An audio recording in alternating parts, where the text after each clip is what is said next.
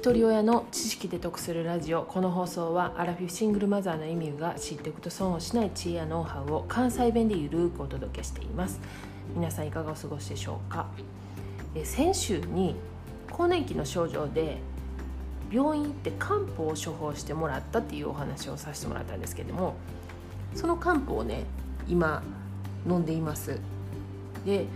もちろんねまだ全然効果は感じられないんですけれども1日3回。食後じゃなくてね食事と食事の間に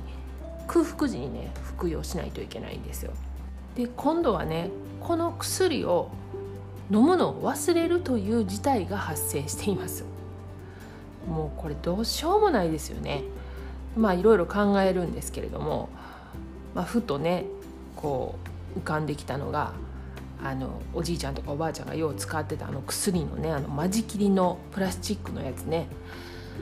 いよいよあれが必要になってきたかと。もうそんなとこまで来てもたかと思ってるんですけれども。いやいやちょっと待ってと。私まだあれ使いたないねんと。なんとかあのプラスチックの間仕切りをね家に招き入れずにこのままもうちょっと行きたい。なのでとりあえずねその薬をね目につくとこに置いてるんですよ。みんな置くでしょやっぱり。風邪とかひいたらね袋もらってきたやつ。目につくとこ置くと思うんですけどこの目につくところに袋置いてたかって忘れるんですよね。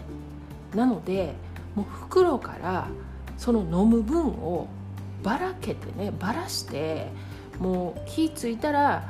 1日飲まなあかんこの参考を机の上に並べてるんですよね。もう絶対忘れんように。でそれで外出するでしょ。もちろん忘れるんですよね。なので外出のカバンの中にも一応忘れた時のために何個かもう入れてるんですね。このね忘れるっていうのだけは本当に進行を止めれないですよね。ちょっとずつなんですけれども確実に進行してるんです。この忘れるっていうことね。でもいよいよね最近火をつけたのを忘れてることが増えてきました。もうほんと数分なんですけれども温めようと思って火つけるでしょでなんかしてたらもう忘れてるからなんで気づくかって言ったらボコボコ言うてる音であったりとか匂いですよね。あなんか沸かしてたっていうその匂いで気づくんですよね。もうほんま危ななってきたなと思ってるんですけれどもなのでこの火を使うっていうことめちゃめちゃ気をつけるようにはしてますまあただねもう最近そのガスでも何でもこう自動で切れるようになってるんでその辺は安心なんですけれどもせやけどちょっとね味噌汁ぬくめるぐらいのつもりがねボコボコ沸騰するぐらいまで なってんのこれがね毎回になってくるとちょっと自分も苦痛じゃないですか。でねとどのつまりはねもう最近ねお風呂入っててねあれ？私顔洗ったかなと思ってその一連の流れでね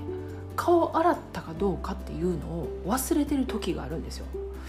で洗ったと思うねんけどなんか洗ってなかったら嫌じゃないですか。だからまあ2回洗う分に関してはもうええわと思ってもう1回ちょっと洗っとこうと思って 洗うんですけれども。いやもうなんかこういうねあの忘れるっていうのがほんまにめちゃくちゃ増えてきたなっていうのを友達に話してて